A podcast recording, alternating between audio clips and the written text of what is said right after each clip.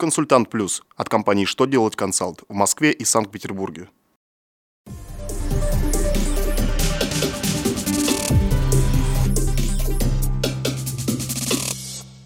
Добрый день! Для вас работает служба информации телеканала «Что делать ТВ». В студии Александр Трифонов и в этом выпуске вы узнаете Как считать трехгодичный срок для возврата излишне уплаченного налога на прибыль?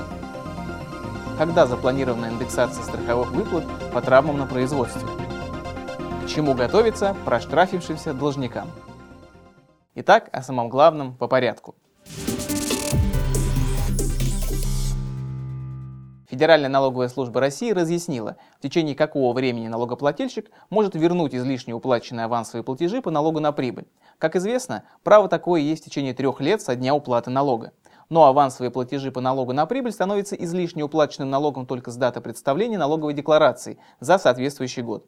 Поэтому заявление о возврате налога, а по сути авансовых платежей, можно представить в налоговые органы в течение трех лет с даты предоставления годовой декларации по налогу на прибыль. Например, если авансовые платежи были уплачены в 2012 году, а декларация по налогу на прибыль за 2012 год была представлена 20 марта 2013 года, вернуть переплату по налогу на прибыль можно до 20 марта 2016 года. Такая позиция выражена и в постановлении Президиума ВАС.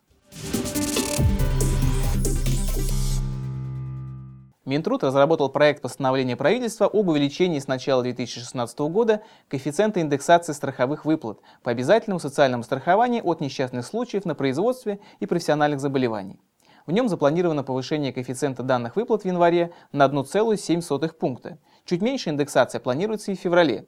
Изменения должны обеспечить более высокую степень социальной защиты лиц, застрахованных по обязательному социальному страхованию от несчастных случаев на производстве и профзаболеваний.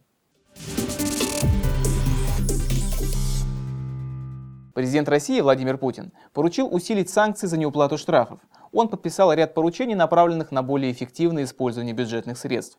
В поручении президента говорится об усилении ответственности за неуплату административных штрафов, усовершенствовании механизма исполнительного производства и правовых механизмов привлечения должников к ответственности. Кроме того, Владимир Путин поручил разработать вопрос и об ужесточении ответственности за нарушения, допущенные при выполнении государственных и муниципальных заданий.